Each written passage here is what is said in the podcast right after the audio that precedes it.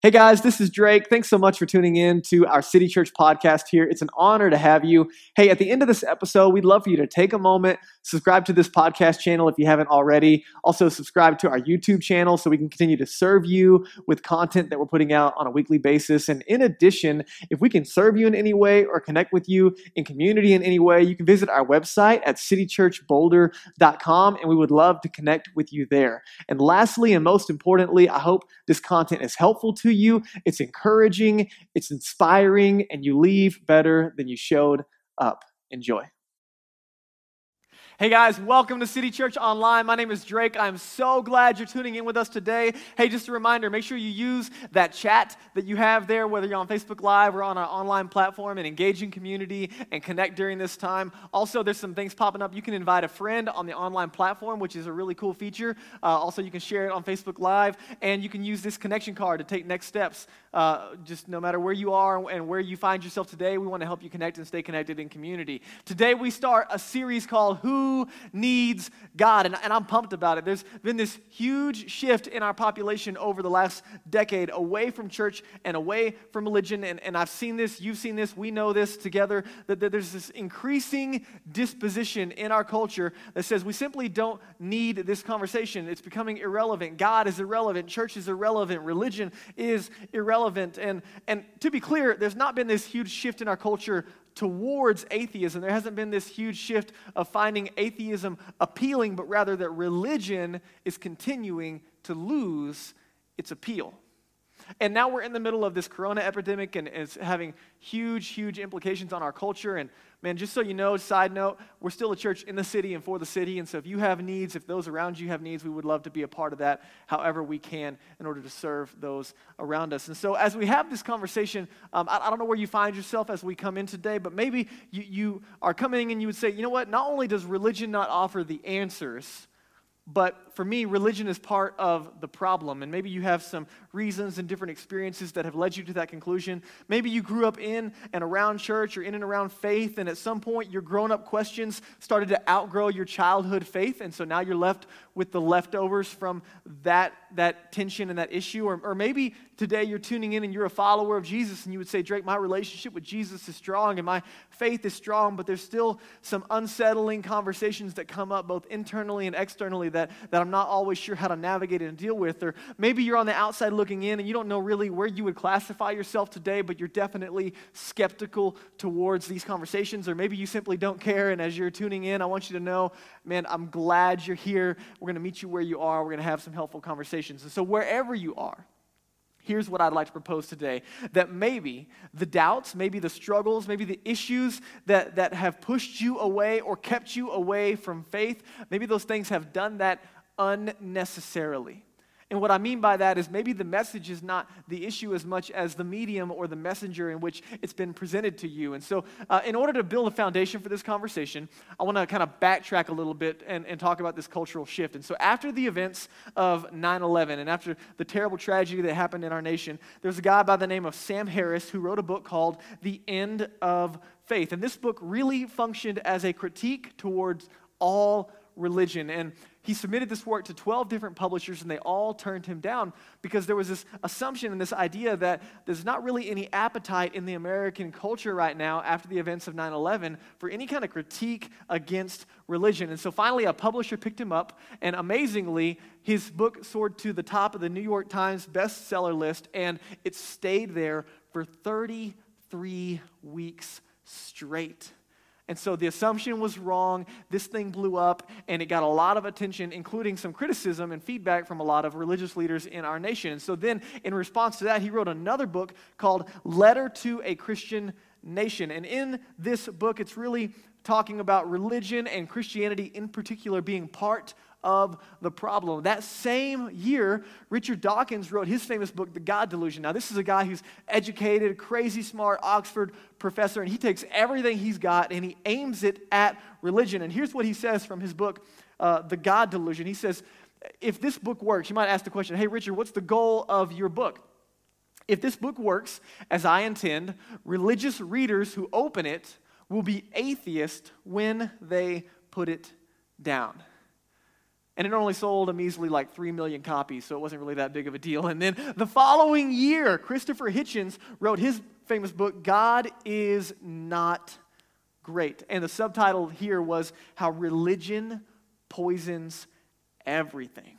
And so this new group of atheists, they gave voice to, I think, what a lot of people were already feeling and thinking in our country at that time, and that was that religion is the problem.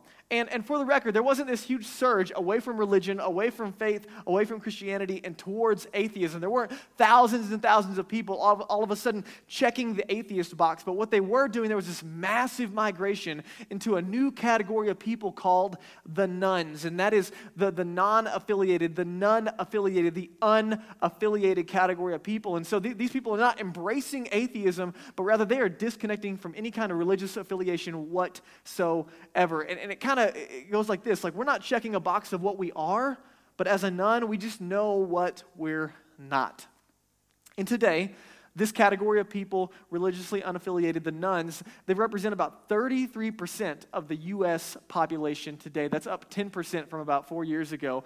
And this category also represents 40% of millennials currently, and typically looks like educated, left-wing, theologically agnostic or apathetic. There's a group of people that says, hey, I don't know and I don't care.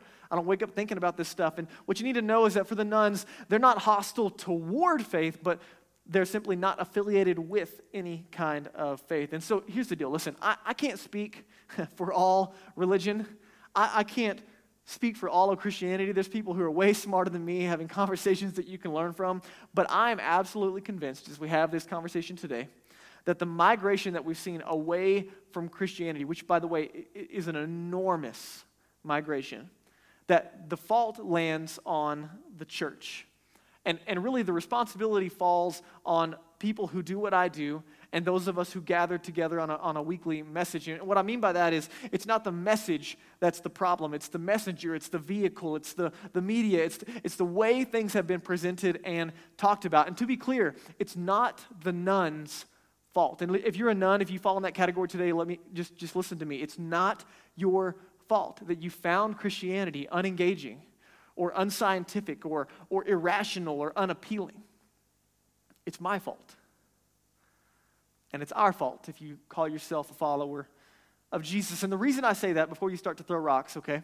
The reason I say that is when you open the Gospels, the historical accounts of the life of Jesus, and when you look at Jesus, who, by the way, is at the epicenter of all that we believe and all that we do as Christians, what you find is people who were nothing like Jesus liked Jesus, and he liked them back. And so perhaps if our Christianity isn't attractive, if it's not compelling, if it has no stick, then perhaps it's because we have the wrong version.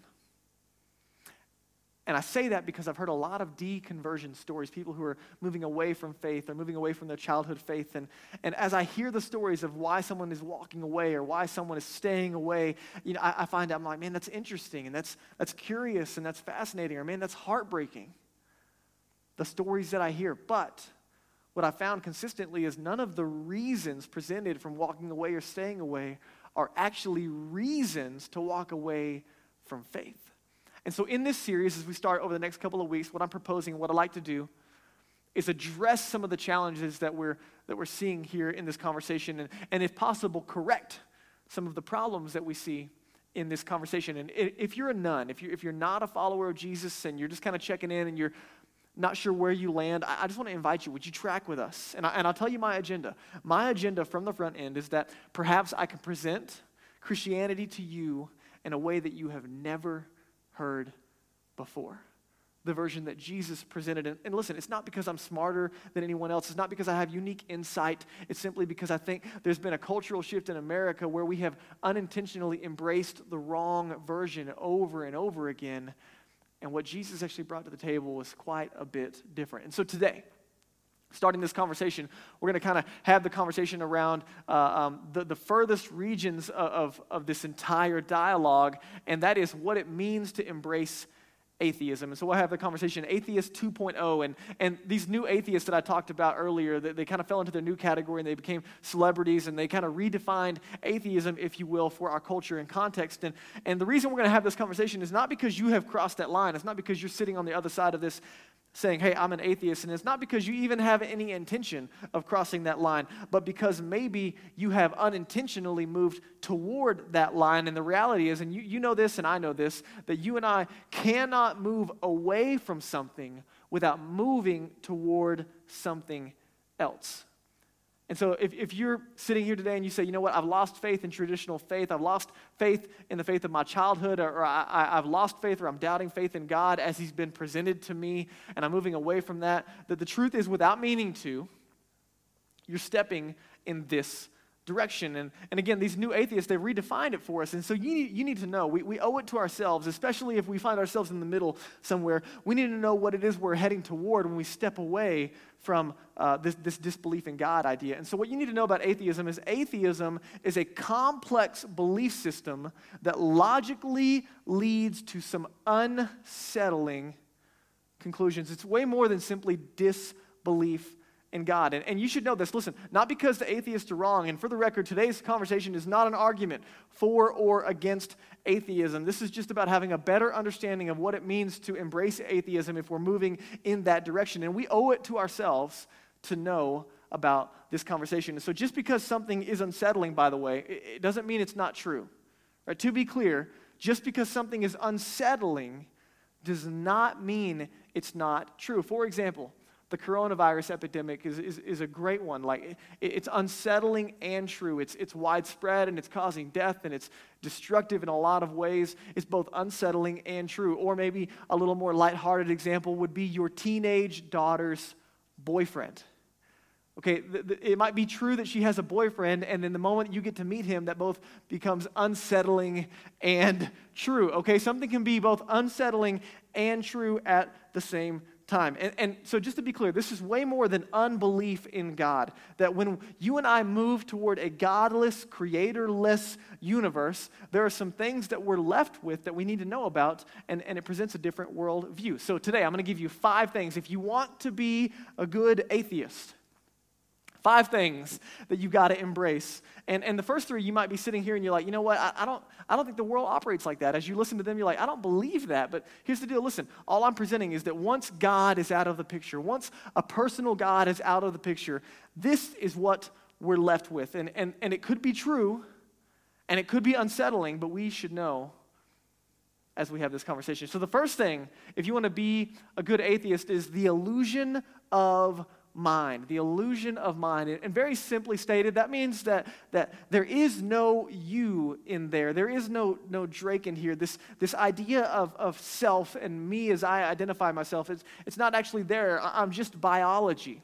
The illusion of mind is simply saying that we're biology governed by the laws of physics, and there is no actual you. It's imaginary. Christopher Hitchens, one of the guys I mentioned earlier, he died in 2011 from pneumonia that was associated with his cancer. And in the process of the cancer and pneumonia tackling his life, the doctors would come in and they would tell him, hey, Christopher, your body is reacting, your body is fighting, your body is trying to do this, your body's trying to do that. And at one point, he just had enough of it, and he responded, and he said, I don't have a body. I am a body. And in this statement, just let it sink in for a minute. If I'm just biology, and you're just biology, then this imaginary thing in here that we would call mind, it doesn't actually exist. There's no Drake.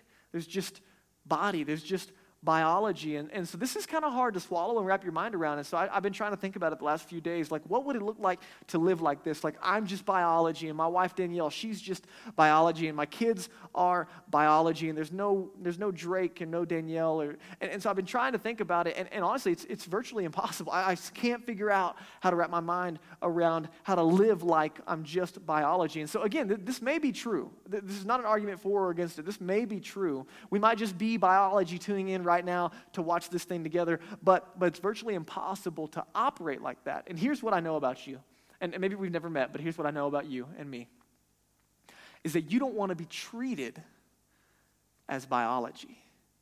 You want to be treated as you. So that's the first thing, the illusion of mind you have to embrace. Second thing, if you want to be a good atheist, is the illusion of will. The illusion of will. If we are biology and we're all governed by the laws of physics, there's no room for free will and decision making. What that means is that you've never actually made any decisions. Everything's predetermined and predestined. And Stephen Hawking, who's absolute genius, he's famous for his ALS and an incredibly brilliant mind. He was in a debate at one time, and someone asked a question, and in response, he simply said, it doesn't matter because everything is predetermined. And everybody kind of like chuckled in an unsettling way because it's like kind of true. Like, okay, you know, choices don't really matter when everything's predetermined. And so then Stephen Hawking actually kind of pokes fun at this, his own idea, his own belief system. He's someone who believes in determinism, but here's what he said about the illusion of will. He says, I've noticed that even people who claim that everything is predestined and that we can do nothing to change it, look before they cross the road. And just a funny little kind of poke at the reality of what it looks like to believe in determinism. And so he's saying simply, I've noticed that even though the illusion of will is there, we still continue to live as if we have a choice. But ultimately, choice is an illusion. And again, this may be true, but it's unsettling as we begin to wrestle with it. The third thing, and this is probably the hardest thing for me, is the illusion of value. If you want to be a good atheist, you got to embrace the idea, the illusion of value. And so in a world where there's no creator, there's no personal God, the planets and the universe and life as we know it, however it got here, there is no inherent value. And I'm talking about like value like money. I mean anything that you find of value, your kids, your friends, family, other people, it's all an illusion. All of value that we put on things, it's an illusion. And what's unique is we leverage the idea of value all the time. But in a world where freedom is impossible, so is the idea of value. Value is simply an illusion. There's no inherent or actual value. It's simply ascribed or assigned value. And what's unique about this conversation is that just is just as injustice, okay? Just is just what we want it to be. And so what that means is when we fight for fairness and justice and equality and different things that fall into that category, that's actually all an illusion. We're just making it up. It simply doesn't exist because value is an illusion. Again, and it may be true, but it's unsettling to wrestle with this. Now, the fourth thing you have to embrace if you want to be a good atheist is that something came from nothing. And this is one of the classic arguments of atheism, so you probably heard this and you're familiar with it, but currently there is no coherent theory as to where everything came from, right? We can get all the way back to the Big Bang and everything starts, time, space, matter, everything is created after the Big Bang, but there's not really any language for before the Big Bang. And so when the Big Bang banged, that's where we're able to start, and we see some things come out of that, but the idea is that something came from nothing. And Richard Dawkins acknowledges how this is difficult at times, and he says that cosmology is still waiting on its Darwin, meaning that we're still waiting on someone to answer the question of why is there anything at all? So that everything is here is a clear argument, but where it came from is still a challenge. And also along the same line is we have to adopt the idea if we're going to be a good atheist that first life came from no life with no help. First life emerged from no life with no help. And for the record, listen, I realize you're probably sitting on your couch and you're like, man, I don't even think about this. This is so far from the reality that we live in on a daily basis that it's hard to think about. But this is the direction we're moving when we step away from the other side. And Francis Collins said it this way. He says that we move from lifeless matter, kind of on the front end of the Big Bang and evolution and all those things, we move from lifeless matter to the digital elegance of DNA. Just let it sink in, from lifeless matter to the digital elegance of DNA. And again, it might be true, but it's simultaneously unsettling. And the last thing you've got to embrace if you want to be a good atheist is that natural selection is responsible for all life after first life. Natural selection is responsible for all life after first life. And just to help summarize this from The God Delusion, Richard Dawkins has this quote, and I'll just read it for you to help us kind of understand this big idea. He says, think about it. On one planet, and possibly only one planet in the entire universe, molecules that would normally make nothing more complicated than a chunk of rock,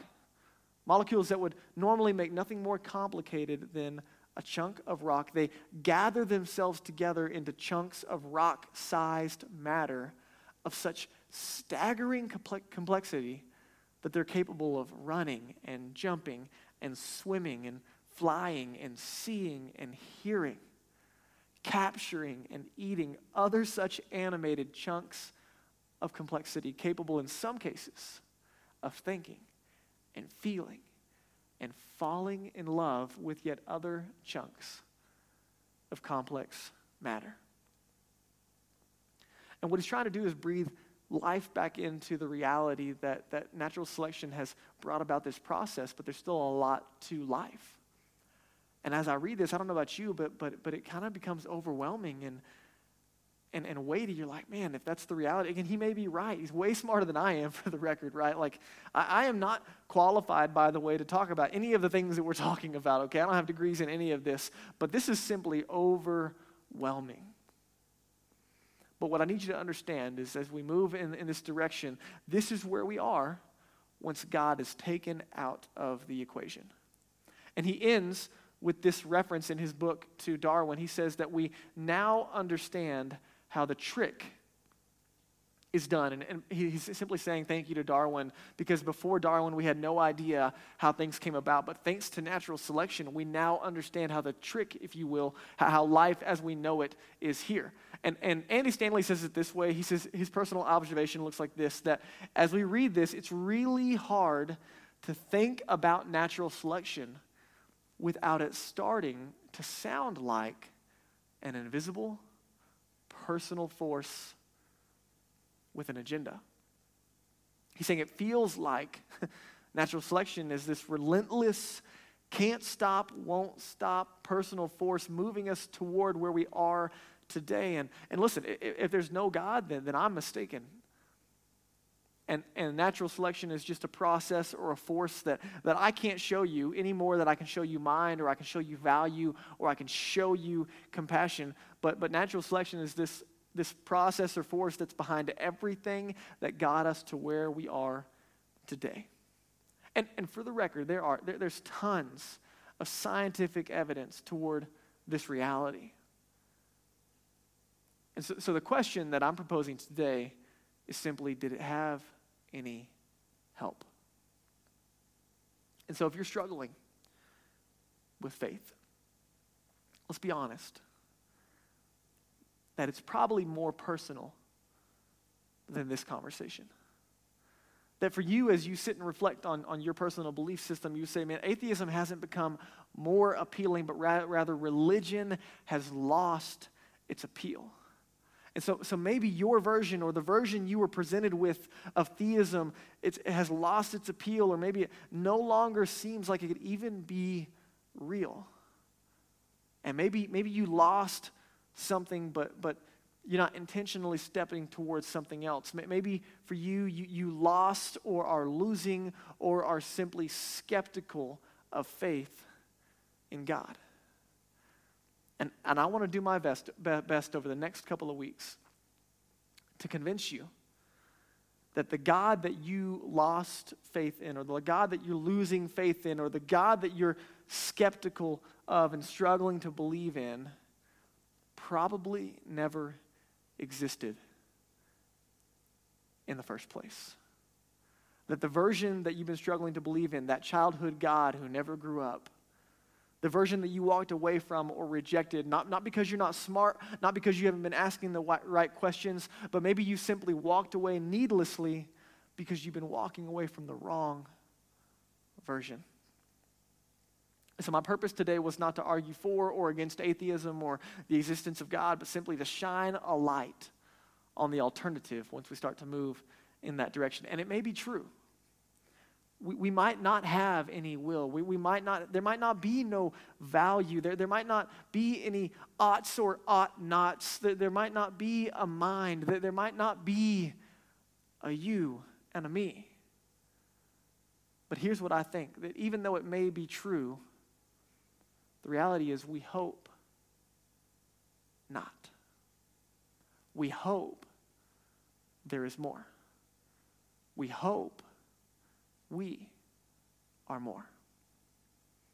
And friends, our only hope for that hope is God. And so who needs God? Perhaps all of us do. And as Daniel comes to close us out and as we wrap up our time together, I just want to invite you to take a moment and respond, okay? So maybe you've been tuning in and you're a follower of Jesus and you're freaking out because I didn't use the Bible in this message.